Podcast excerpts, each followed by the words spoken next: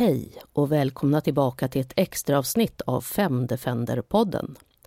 Den ordinarie podden är pausad sedan våren 2022 men här kommer en inspelning av ett panelsamtal från 6 september 2022 på Södra Teatern i Stockholm. Temat är Vad står på spel för kvinnor inför valet? I panelen hörs Petra Tötterman Andorf, generalsekreterare på Kvinna till Kvinna, Lina Stenberg, författare, Irena Påsar, författare och kolumnist samt Fanna Endau Norby, podcastproducent. Moderator är Lisa Pelling från Arena Idé. Bra. Wow! Nu ska vi se att det funkar allting. Varmt välkomna hit till Feministisk AV vad vi har längtat och vad vi behöver den här stunden tillsammans, särskilt de här skälvande dagarna inför valet. Mitt namn är Lisa Pelling och jag är chef för Arena Idé och jag står här bredvid Petra eh, Tötterman Andorf som är generalsekreterare för Kvinna till Kvinna.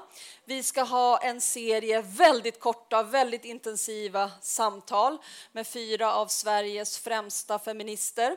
Vi ska också ha ett litet kort panelsamtal här uppe på scen, men sen ska vi skynda oss att avsluta för att hinna mingla. Och alla som är med här uppe kommer vara med där nere och mingla med er allihopa också, så det finns gott om tid att ställa frågor, utbyta tankar och erfarenheter. En väldigt konkret anledning till att vi, Arena Idé, en tankesmedja med löntagarperspektiv och kvinna till kvinna gör det här tillsammans är att vi båda har studerat partiernas jämställdhetspolitik. Strax kommer Lina Stenberg upp här som eh, har skrivit en bok som många av er har fått i handen, Feminism på riktigt. Eh, men vi ska börja med att prata om den valkompass som Kvinna till Kvinna har gjort inför valet. Eh, ni är ju en av världens främsta kvinnorättsorganisationer. Eh, enligt mottot en möjlighet för kvinnor att ta makten över sina egna liv, synliggöra kvinnors kamp för fred och mänskliga rättigheter. 140 partnerorganisationer, det är helt svindlande.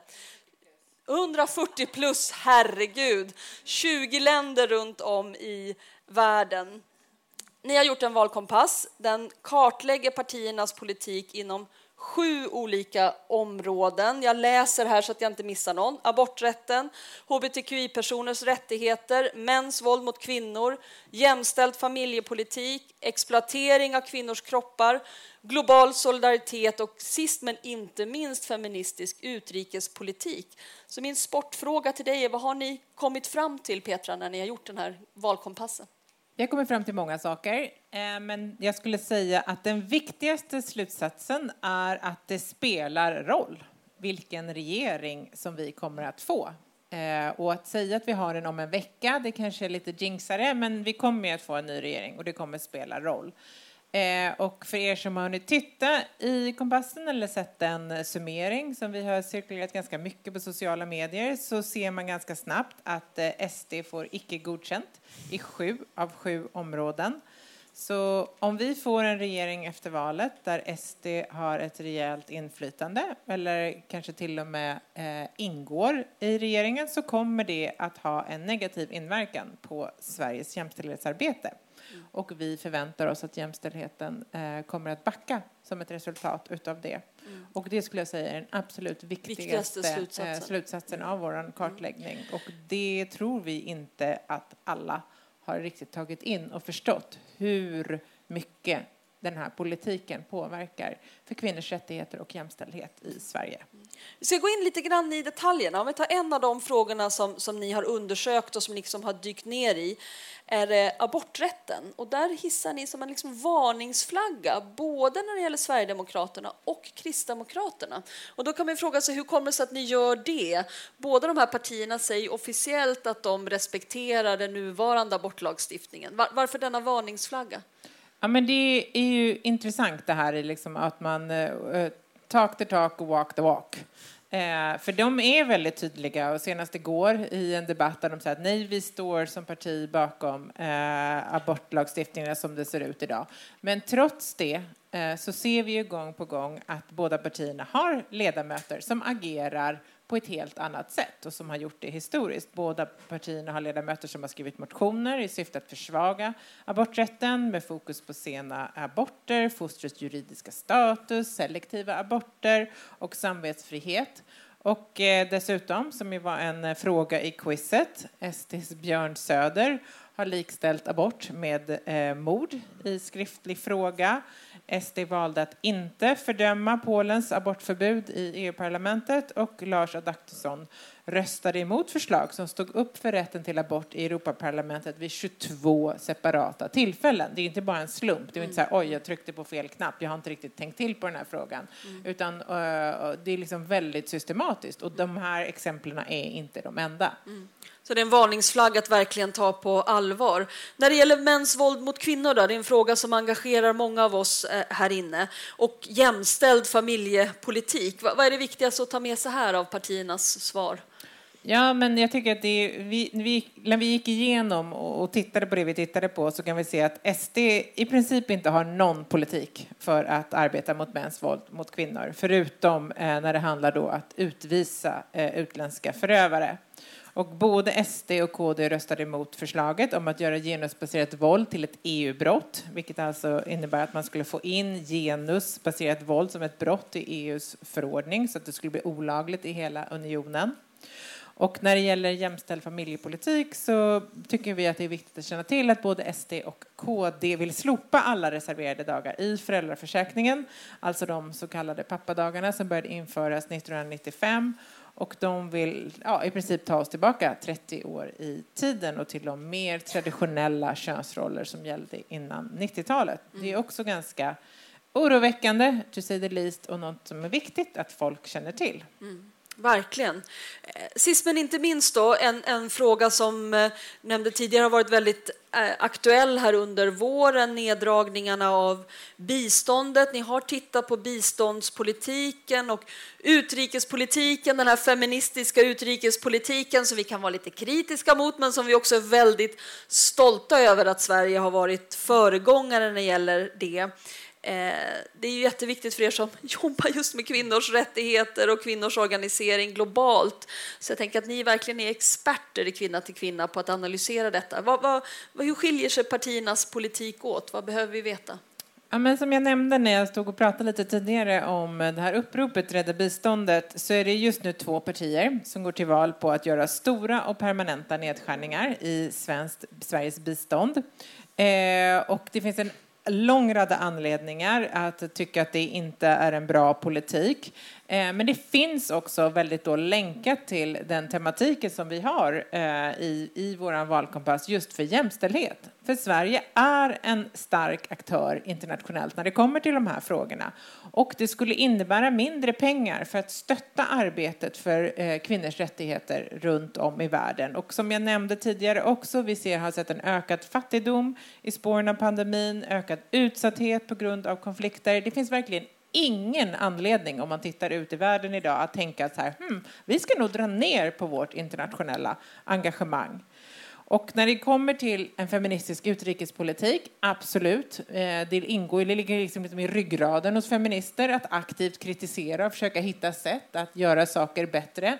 Men här vill jag ändå verkligen betona hur otroligt mycket det har betytt för kvinnorättsaktivister runt om i världen att en kvinnlig utrikesminister från ett land ställde sig upp och sa jag är feminist och jag kommer driva en feministisk utrikespolitik. Och i vanliga fall absolut, som jag sa, liksom, walk the walk och not just talk the talk. Men här var faktiskt orden att agera. Och det går inte att betona nog hur mycket det betydde. Och vare sig SD, M eller KD säger sig vilja fortsätta driva en feministisk utrikespolitik och det kommer vara en stor förlust för här har Sverige satt på sig ledartröjan. Mm. Och jag undrar verkligen hur de tänker agera i internationella forum när de ska förklara att uh, no, we no longer are feminist. Well, we are, but we're not to call it feminism. We're just to do gender equality as usual. Eh, ah. Nej, det kommer, inte, det kommer inte vara en bra idé. Vilket vi också har varit väldigt tydliga med i individuella samtal men även i vår valkompass. Ah, jag översköljs liksom av skam redan innan vi blottade tanken. Hur, vilken förfärlig utveckling det skulle vara.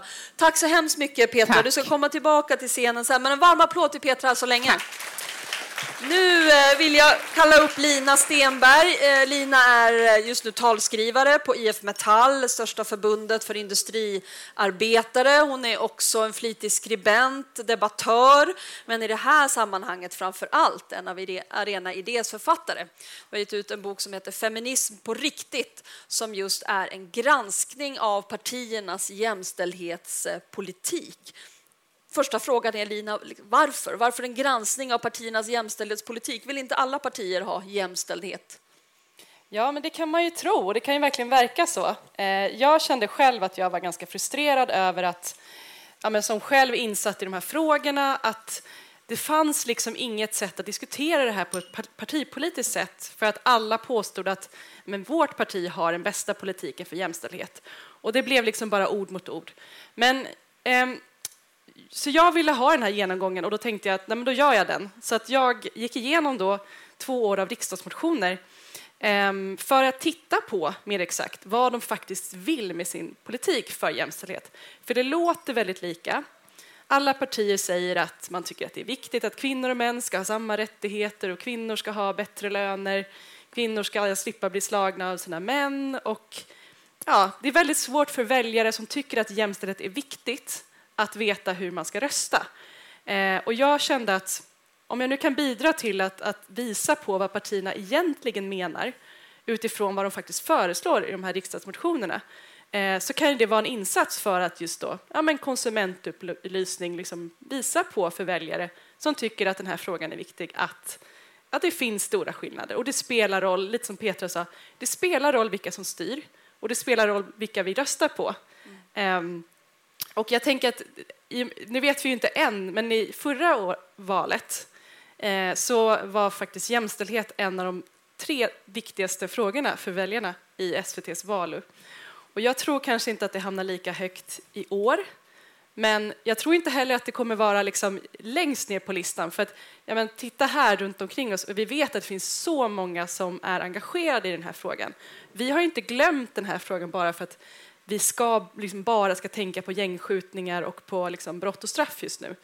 Um, och jag ville liksom visa på är det verkligen ett jämställt samhälle som partierna vill bidra till? Eller är det någonting annat när de säger att de vill ha jämställdhet? Mm. Du valde en, en specifik, eh, eh ett specifikt perspektiv på jämställdhet. Du kallar det i din bok för jämlik jämställdhet. Vad, vad är det? Vad ska man förstå när man hör jämlik jämställdhet?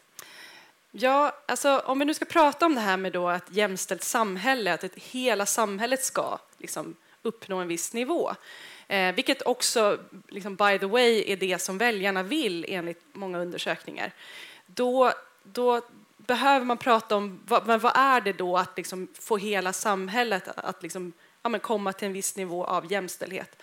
Eh, jag tycker att det är självklart att det innebär att alla i hela samhället måste med i den processen och att då även de kvinnor och män, men kanske mest kvinnor i det här liksom perspektivet, som har lägst inkomster, som hörs och syns minst i debatten, som har mest att vinna på förbättringar i samhället, exempelvis bättre löner, bättre arbetsvillkor, bättre möjlighet att kombinera familj och jobb. Eh, och då eh, ja, det innebär egentligen då jämlik jämställdhet att, att kombinera klass och kön vilket inte alls är konstigt eller nytt, så, utan att, att i det perspektivet titta på ja, men, arbetarkvinnor som är då 54 procent av svenska kvinnor enligt SCB, det deras sätt att mäta. En väldigt stor grupp. Ehm, hur kan man, hur kan man förbättra samhället genom att särskilt se den gruppen och de ganska basala, kan man tycka, men ändå viktiga behov som behöver uppfyllas. Och det är så jag har tittat då på hur partierna har vad de tycker i, i de här grundläggande frågorna. Verkligen. Och det som fick mig så entusiastisk när Lina eh, kom till mig med den här idén, jag vill granska partiernas jämställdhetspolitik, bara det här liksom, att hitta någon som kan vill läsa motioner från flera år och alla program och liksom, eh, göra stora rutmönster. Vem tycker vad om vilka frågor? Men det, var, det kändes så självklart att tänka sig, nu kollar vi på hälften av alla kvinnor, de som har de lägsta inkomsterna, vanliga kvinnor. Och så kollar vi på tre väldigt grundläggande saker. Man ska kunna leva på sin inkomst, man ska kunna jobba hela arbetslivet och man ska kunna kombinera det här jobbet med eh, familjeliv. Nu måste du berätta, vad, vad, vad, vad, kommer du fram till? Vilka partier vill ha jämlik jämställdhet enligt din definition? Ja, men precis. Alltså, det är ju ganska dystert för att de flesta partierna, visar sig det då, eh, vill ju inte ha ett jämställt samhälle med sin politik. Ehm, faktum är att alltså, jag, jag ser liksom tre block, tre grupperingar här. Och ja, men lite som Petra var inne på, med KD och SD, de har ju en politik som inte för jämställdheten framåt. Eh, det är ju istället en politik som ja, men, handlar om kvinnors traditionella könsroller, att kvinnors liksom, rättigheter kringskärs allt mer. Eh, kvinnor ska vårda, ge omsorg och kanske framför allt vara mammor. En väldigt, väldigt liksom, tydlig, eh, tydlig helhetsbild man får. Eh, Centerpartiet, Liberalerna, Moderaterna och delvis KD har en jämställdhetspolitik som väldigt mycket riktar sig till eliten, kallar jag det för, men kvinnor som har pengar eh, eller resurser. Och där handlar det mycket om att man ska kunna köpa sig jämställdhet eh, genom RUT, genom privata sjukvårdsförsäkringar, Eh, man ska få, liksom, ha större lönespridning i samhället, man ska kunna tjäna mycket pengar. Det handlar mycket om fuck off-kapital, eh, man ska ha egna pengar så att man kan lämna en man och så vidare. Eh, inte en politik som då ger jämställdhet på bredden, alltså till hela samhället. Och, och sen då slutligen, den, den liksom gruppen som ändå lyckas bäst är Socialdemokraterna och Vänsterpartiet. Och delvis MP, ska jag säga. Jag ska förklara mer snart varför. Ehm, Socialdemokraterna och, och Vänsterpartiet har ett klassperspektiv i sin jämställdhetspolitik. Ehm, man har mycket tankar kring arbetsmarknad, möjligheter att jobba heltid, eh, tillsvidareanställningar, arbetsmiljö, eh, tillträdesrätt för skyddsombud exempelvis. Många saker som handlar om att, att, att liksom de som redan idag har det allra mest otryggt på arbetsmarknaden, vilket är kvinnor, eh, ska få det bättre. höjda familjestöd Eh, och dessutom tankar kring att lagstifta kring, eh, om nattis exempelvis. Eh, Miljöpartiet har ju inte riktigt hela, liksom, de har inte riktigt nått hela vägen fram i det här, som jag ser det. Eh, har inte ett klassperspektiv, ser inte kollektiva lösningar på samma sätt när det kommer till men både liksom arbetsmarknadsfrågor eller liksom, ja, men hur kvinnor som grupp ska kunna få det bättre. Eh, exempelvis så har man ju ganska ofta mer individuella lösningar som utvecklingstid, som är samma sak som det här friåret som som eh, ja, fanns för 10-15 år sedan var det väl. Ehm, men det är det jag kommer fram till. Mm. helt enkelt. Ja. Nu kommer vi genast in på brister i partiernas eh, politik. Och det är ju liksom nu eh, mindre än en vecka kvar till valet. Det är också mindre än en vecka kvar till dagen efter valet. Eh, och en liten liksom, idé med den här samlingen var att liksom peppa oss inför de allra sista intensiva dagarna. Det här samtalet med den som står och vacklar, någon som behöver övertygas om att, om att rösta rätt, tänka röst. Men ännu viktigare, att efter den här rätt förfärliga valrörelsen liksom samla upp samla kraft för att politiken ska bli bättre till nästa gång. Och det jobbet börjar på måndag. Och det är naturligt att ställa den frågan till dig, Lina. Vad, vad ska vi börja med? Vad ska vi som feminister liksom bidra med? Vad är de största hålen? Alltså, till att börja med kan man säga att ja, men jämställdhet har inte varit en fråga alls i den här valrörelsen. Tragiskt nog, med tanke på det jag sa alldeles nyss om att i förra valrörelsen så, så klassade alltså Eh, väljarna det här som den tredje viktigaste frågan. Eh, jag tycker att det är synd och skam och jag tänker att vi som är här, eh, vi kan rösta. Det är väldigt viktigt hur vi röstar. Vi, ska, vi ska rösta Tycker vi att jämställdhet är viktigt så, så, är det också en av frågorna som bör avgöra hur vi röstar.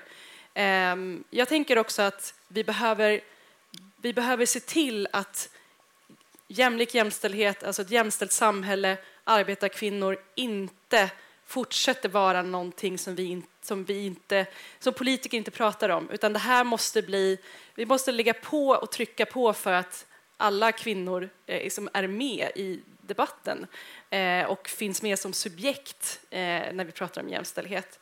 Jag tycker att vi behöver prata om visioner i politiken i allmänhet, men kanske främst här. Eh, vi vill så mycket när det kommer till jämställdhet.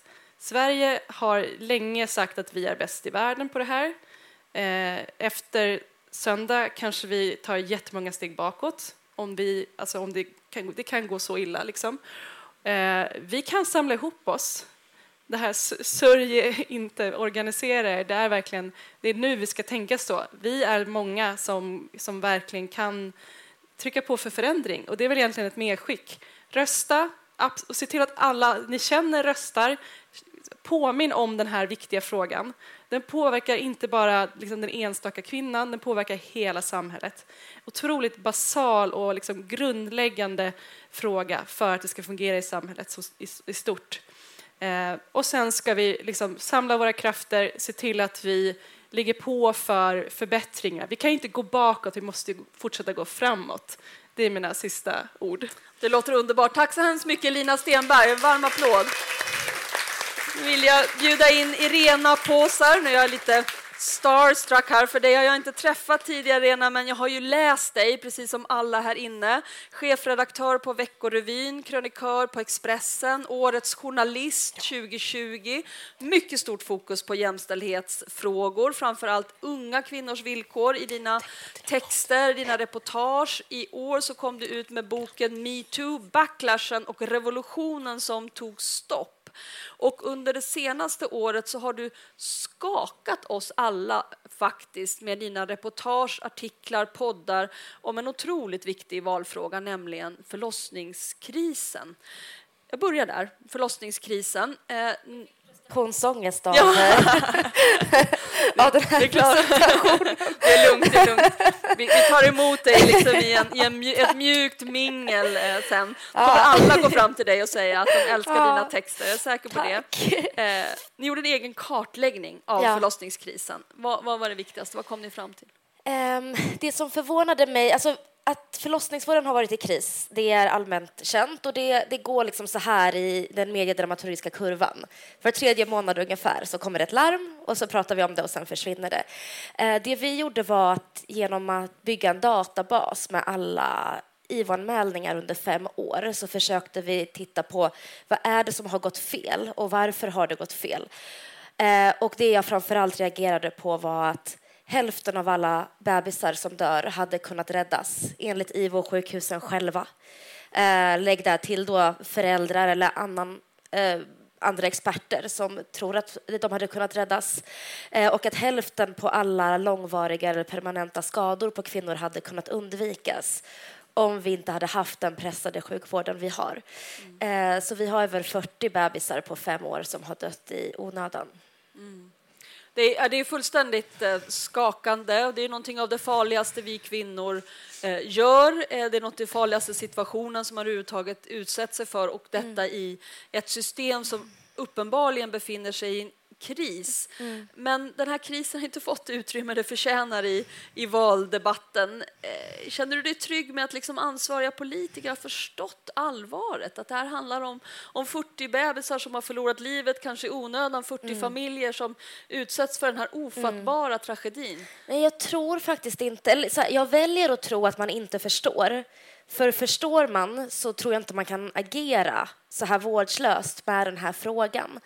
Ehm, det finns ett eh, sjukhus i Storbritannien där man förra året man gick bakåt 20 år och, tittade på varför barn hade dött. Och då gick sjukvårdsministern ut och bad om ursäkt. Vi fick inte ens en intervju eh, med socialminister Lena Hallengren. Och jag tycker att det säger eh, en del om hur den här frågan hanteras. Det här var helt nya siffror, första gången som de här siffrorna har visats. Så jag hoppas att de politikerna inte har sett dem, för annars förstår jag inte hur det inte kan vara den mest prioriterade valfrågan, för den angår ju alla. Även om man själv inte föder barn så gör förmodligen någon i ens direkta närhet det. Mm. Verkligen.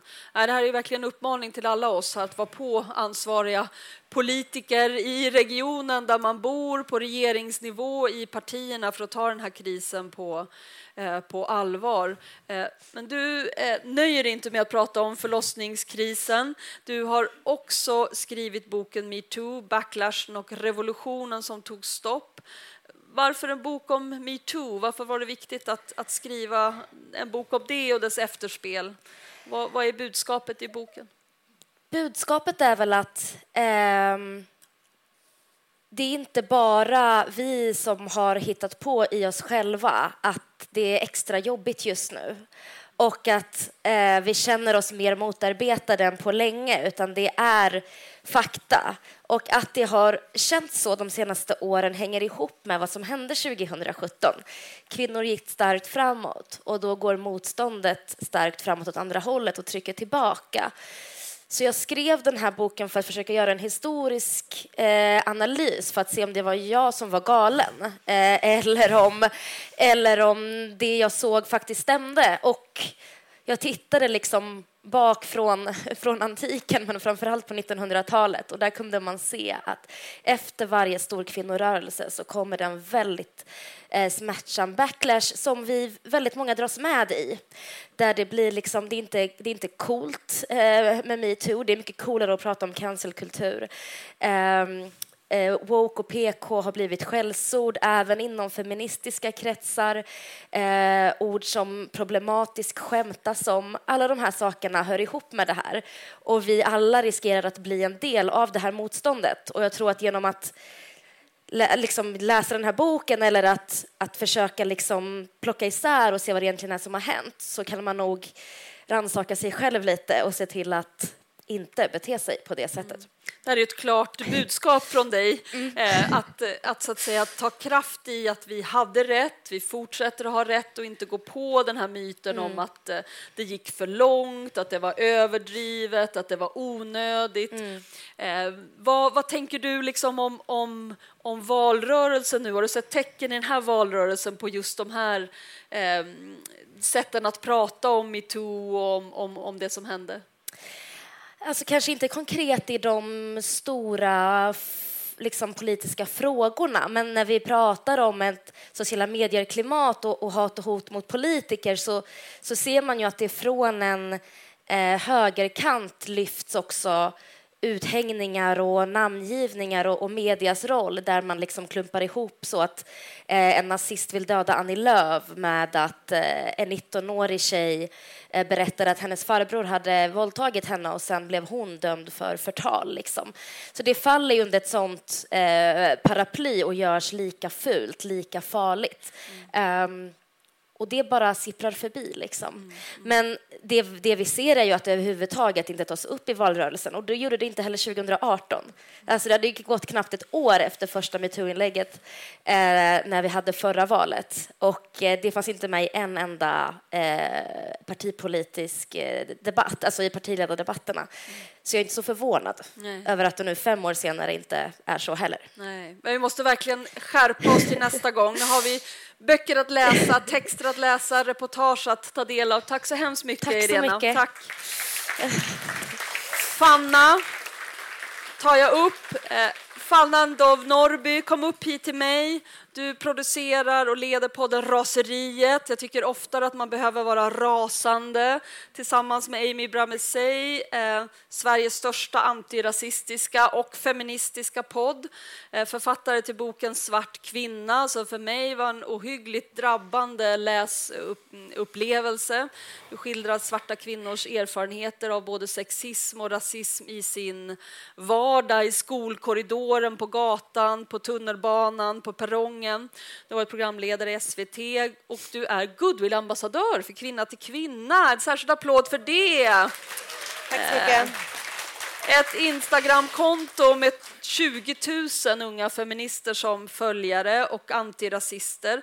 Förra veckan gjorde du en unders nej, igår gjorde du en undersökning hos dina följare och frågade om deras tankar inför valet. Vad, mm. vad säger dina följare? Vad har de för tankar? Ja, men alltså, jag kände väl lite grann som Irena också, att jag var så här, är det bara jag eller pratar ingen om feminism i den här valrörelsen där alla, nästan alla, säger att de är feminister. Alltså eh, partiledare och eh, partier. Eh, ja, den viktigaste frågan av 34, 18 till 34-åriga feminister är liksom majoriteten av dem som följer eh, mina sociala medier och har lyssnat på raseriet och var engagerade i Svart kvinna när det kom också. Främst från Stockholm, Göteborg, Malmö.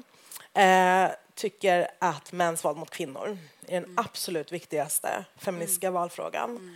Även eh, förlossningsvården. Mm. Och folk är jätte, jättebesvikna mm. över att det inte lyfts mer. Mm. Mm. Speciellt mot bakgrund över de tragedier vi har haft i Sverige de senaste åren. Och hur det liksom blir upp, eh, upprop efter upprop att vi måste prata mer om det här. Vi behöver politiska eh, uttalanden om det. Alltså vi, måste, vi kan inte bara hela tiden vinna poäng med att säga att man bryr sig om eh, kvinnor som utsätts för mäns våld. Mm, mm. Men så pratar man inte om det när det faktiskt gäller. Mm. Mm, mm. Och samma med förlossningskrisen, att man mm. upplever att det här är en viktig fråga men det pratas inte ja, eh, om det. Och också känslan av att veta att det kanske inte avgörs i riksdagsvalet. Mm. Men man, man är ju osäker på hur man ska rösta och om det är riksdagsvalet eller om det är kommunvalet eller om det är regionvalet. Alltså det, det känns som att vi kanske har lite av ett demokratiproblem när det inte är helt tydligt vilka frågor som ligger var mm, också. Mm, verkligen. Motsvarar det här vad du trodde skulle hända under valrörelsen? Har du tyckt att den här liksom valrörelsen har, har varit... Eh, är du förvånad över att andra frågor också har synts väldigt, väldigt lite?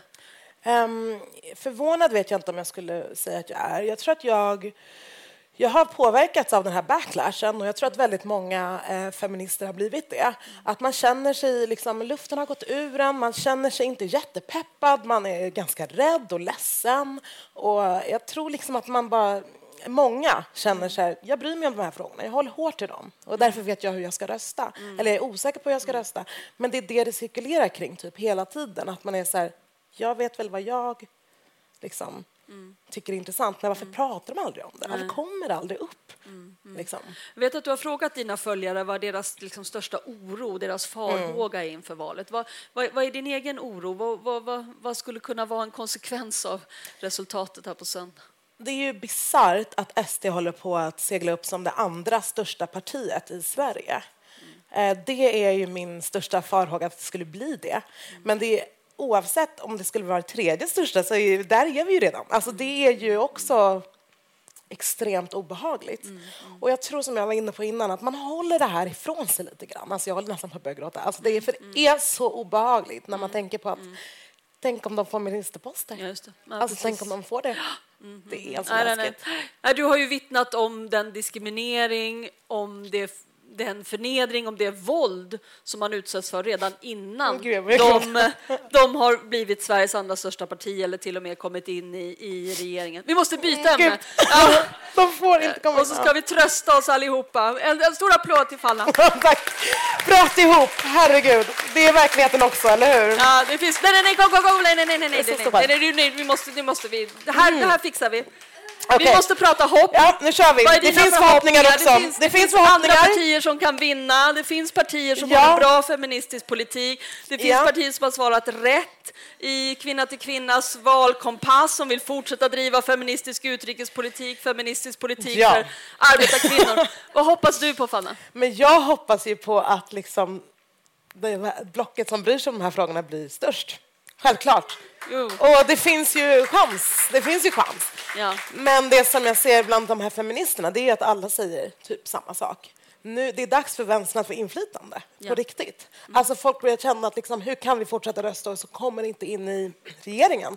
Sen är det klart att svår, det är svårt att tänka sig att de kommer göra det. Mm. Alltså det är väldigt svårt att tänka sig det. Mm. Men det verkar i alla fall på de här antirasisterna och feministerna i min DM och i de här som följer raseriet och så, mm. att det är den största förhoppningen. Man hoppas på att vänstern ska bli jättestort mm. och man tror att det finns eh, chans till det. Mm. Mm. Jag vet inte. Men... Nej, vi hoppas på det. En stor applåd för det. Stanna kvar, Fanna. Ja, eh, eh, Irena och Lina och Petra, kom upp här också så tar vi liksom en snabb avslutande vända innan vi alla ska mingla och trösta varann och samla kraft. Eh, nu har ni hört om stora frågor. vi har pratat om allt från feministisk utrikespolitik till en feminism med ett klassperspektiv. Vi har pratat om förlossningskris, om backlash, om eh, rasism och feminism. Och nu eh, vill jag liksom öppna upp för er att, att kommentera varandra. Vill inte du börja, eh, Petra? Är man rädd att vara liksom riktigt orolig inför valet, som, som Fanna ger uttryck för? Känner du lik, på samma sätt? Eh, ja. Fast jag tror att jag har haft en politisk depression i många, många år. Mm. Eh, så ja, en oro och någonstans också någon sorts så här sökande efter så här, men vad är det vi pratar om på riktigt? Det är lite så här kejsarens nya kläder mm. över hela den politiska diskussionen i när vi liksom bara två jättekriser utifrån klimatsituationen, liksom så här, världen brinner, eller världen regnar bort. Ja, jag behöver inte gå in i detaljer. Vi vet alla, det liksom händer och det pratar vi inte om. Och de facto att vi, det, liksom, det pågår ett krig i Europa som är jättestort och som har liksom säkerhetspolitiska konsekvenser och faktiskt ett rejält hot av kärnvapen eh, som vi inte haft på väldigt, väldigt länge. Och det är parallellt med kvinnor. Kvinnor arbetar i konfliktområden i 20, 20 olika länder. Vissa av dem har haft konflikter i decennier som skapar många. Och det är som att så här, varför pratar vi inte eh, om de här frågorna? Det, det skrämmer mig eh, något oerhört. Liksom, vi, vi jobbar jättemycket utifrån en säkerhetsresolution, kvinnor, fred och säkerhet. Eh, och liksom en saying, eller man säger, kring den är att när den bildades så var det för att inte för att göra krig säkrare för kvinnor, utan för att stoppa krig. Mm. Och det är lite det jag saknar när vi pratar kvinnors rättigheter och jämställdhet i den svenska politiken. Det är så att vi kan ska skohorna in olika saker som gör det lite lättare att klara av. Men när stannar vi upp och pratar om men vad är det som kommer skapa förändringarna på riktigt? Mm. Det saknar jag. Mm.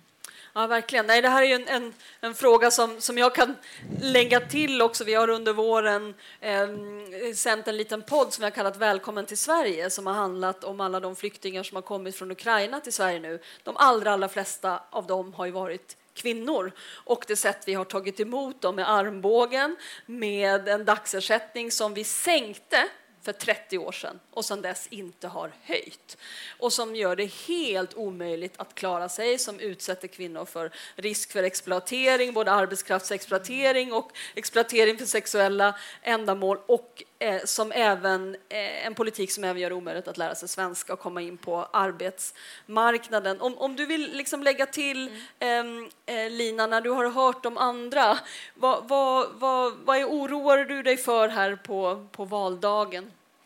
Ja, alltså vad oroar man sig inte för nästan, känns det som. Nej, men jag tycker att, jag, jag, jag tycker att den här frustrationen kring att, menar, vi vet att de här frågorna som, ja, men som kanske anses vara mjuka, som ju inte, liksom, eh, ja, men som inte hörs och syns kanske allra mest, de har liksom tryckts ner under den här valrörelsen. Och jag tycker frustrationen i att känna att alltså all, vi är många som känner att vi skulle vilja göra någonting, alltså som är aktiva på många sätt och så känner man att man, man får liksom inget gehör någonstans ifrån. Och jag kan känna att, men vad händer efter, vad, om, om det inte ens är det nu, liksom under den här mandatperioden, vad, liksom, var ska det ta vägen? Mm. Eh, och jag, jag, jag, var ju en, jag var aktiv i metoo-uppropen, jag var en, en av administratörerna för ett metoo-upprop och jag menar den, vad ska man, inte, ja men den, den aktivismen, det engagemanget som fanns då bland så många tusentals kvinnor. Alltså jag hoppas ju verkligen att, att vi kan se en, en ny sån. Och det kanske är så, en backlash är en backlash, men vi står ju ändå här bakom. Vi kanske har backat lite. Den här glöden har kanske liksom blivit lite mindre, mm. men jag tror att det bara behöver tändas. Alltså vi behöver lite, lite eld, så går vi fram igen.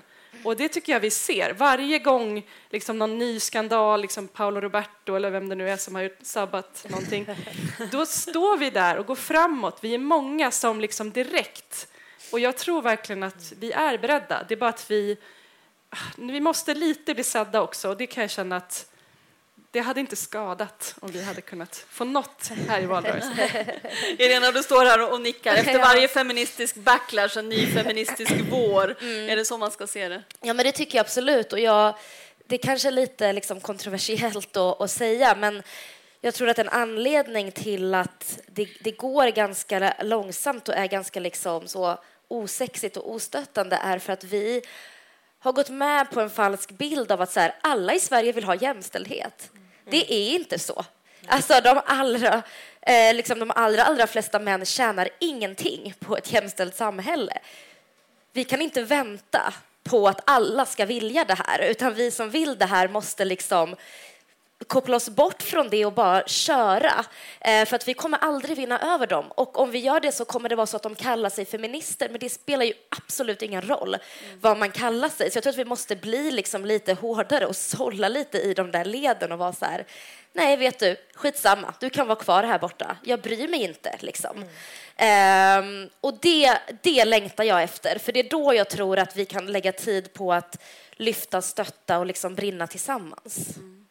Vad, vad, motiverar dina följare, Fanna? Vad är det för slags eh, eh inlägg, podcast, artiklar där du får känslan av att det här liksom, hjärta, det här gillar man, det här blir man entusiastisk av. Mm. Vad, liksom, vad skapar glädje, kamplust? Ja, alltså kamplusten går ju inte parallellt med glädje, skulle jag säga. Alltså, så här, Verkligen inte. Det är hon som skapat podden Raseriet, det är en dum fråga. Exakt. Vi startade ju Raseriet 2016 och då var vi ju pissed off, alltså. Mm. Verkligen lacka. Ja. Och under Svart kvinna när jag startade det 2014, det var också väldigt mycket frustration och ilska och jag tror ju att det är känslor som är så otroligt så drivande och så liksom kan föda väldigt mycket.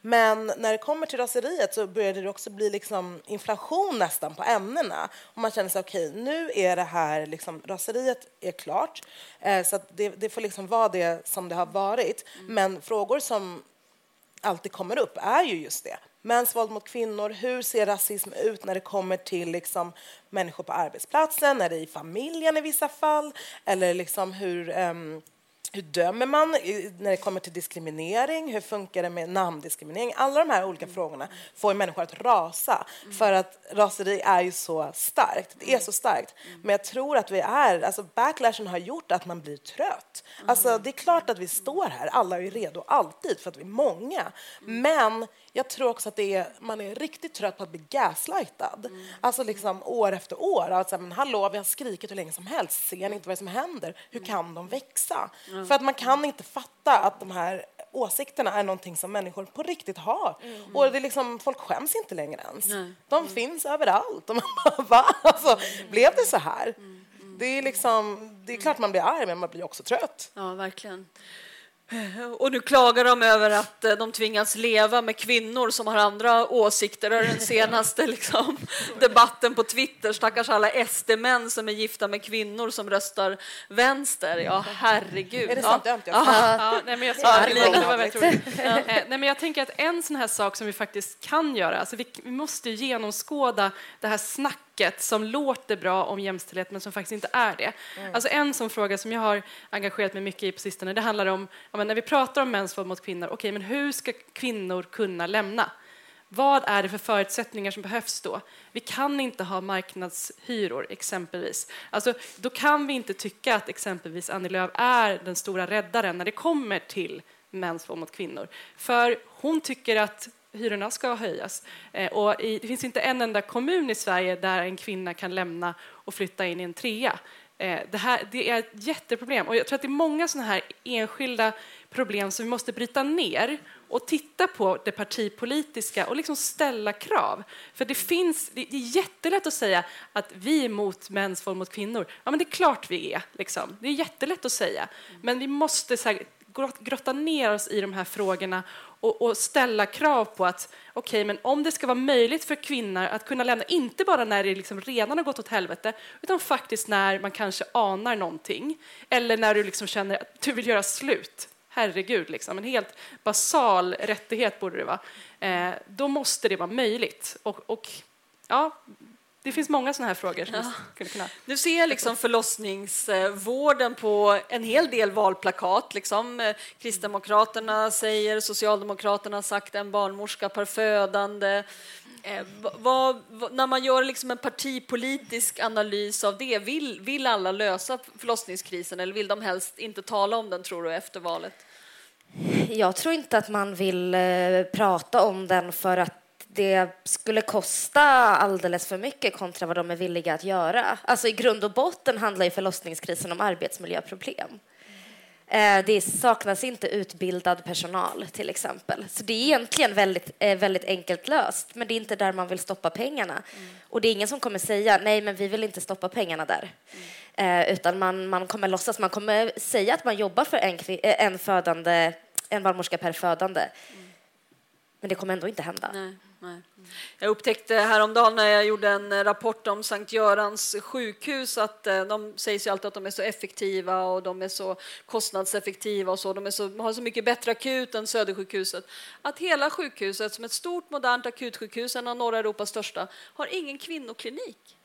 De har ingen kvinnoklinik. Så om man som fertil kvinna kommer dit och har ont i magen så kan de inte hjälpa en, om det är blindtarmen. Men allting annat som är den vanligaste orsaken till smärta, till problem, till sjukdom, till död till och med för kvinnor, de har inte en susning, de har ingen personal, ingen kompetens.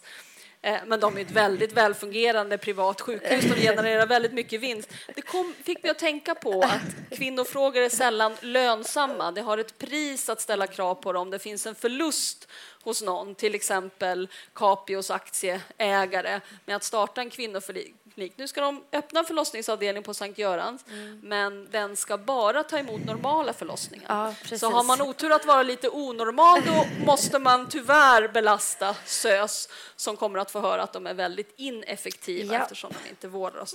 Nu tar jag över här, men det här är verkligen... Ah, man blir helt tokig. Det finns mycket att vara arg över. Vi ska elda under vår vrede, vi ska rasa i spalterna, vi ska läsa, vi ska granska, men ikväll ikväll ska vi också fira lite, va? Lite systerlig solidaritet. Låt oss mingla lite och samla kraft och så ses vi igen efter valet. Tack så hemskt mycket.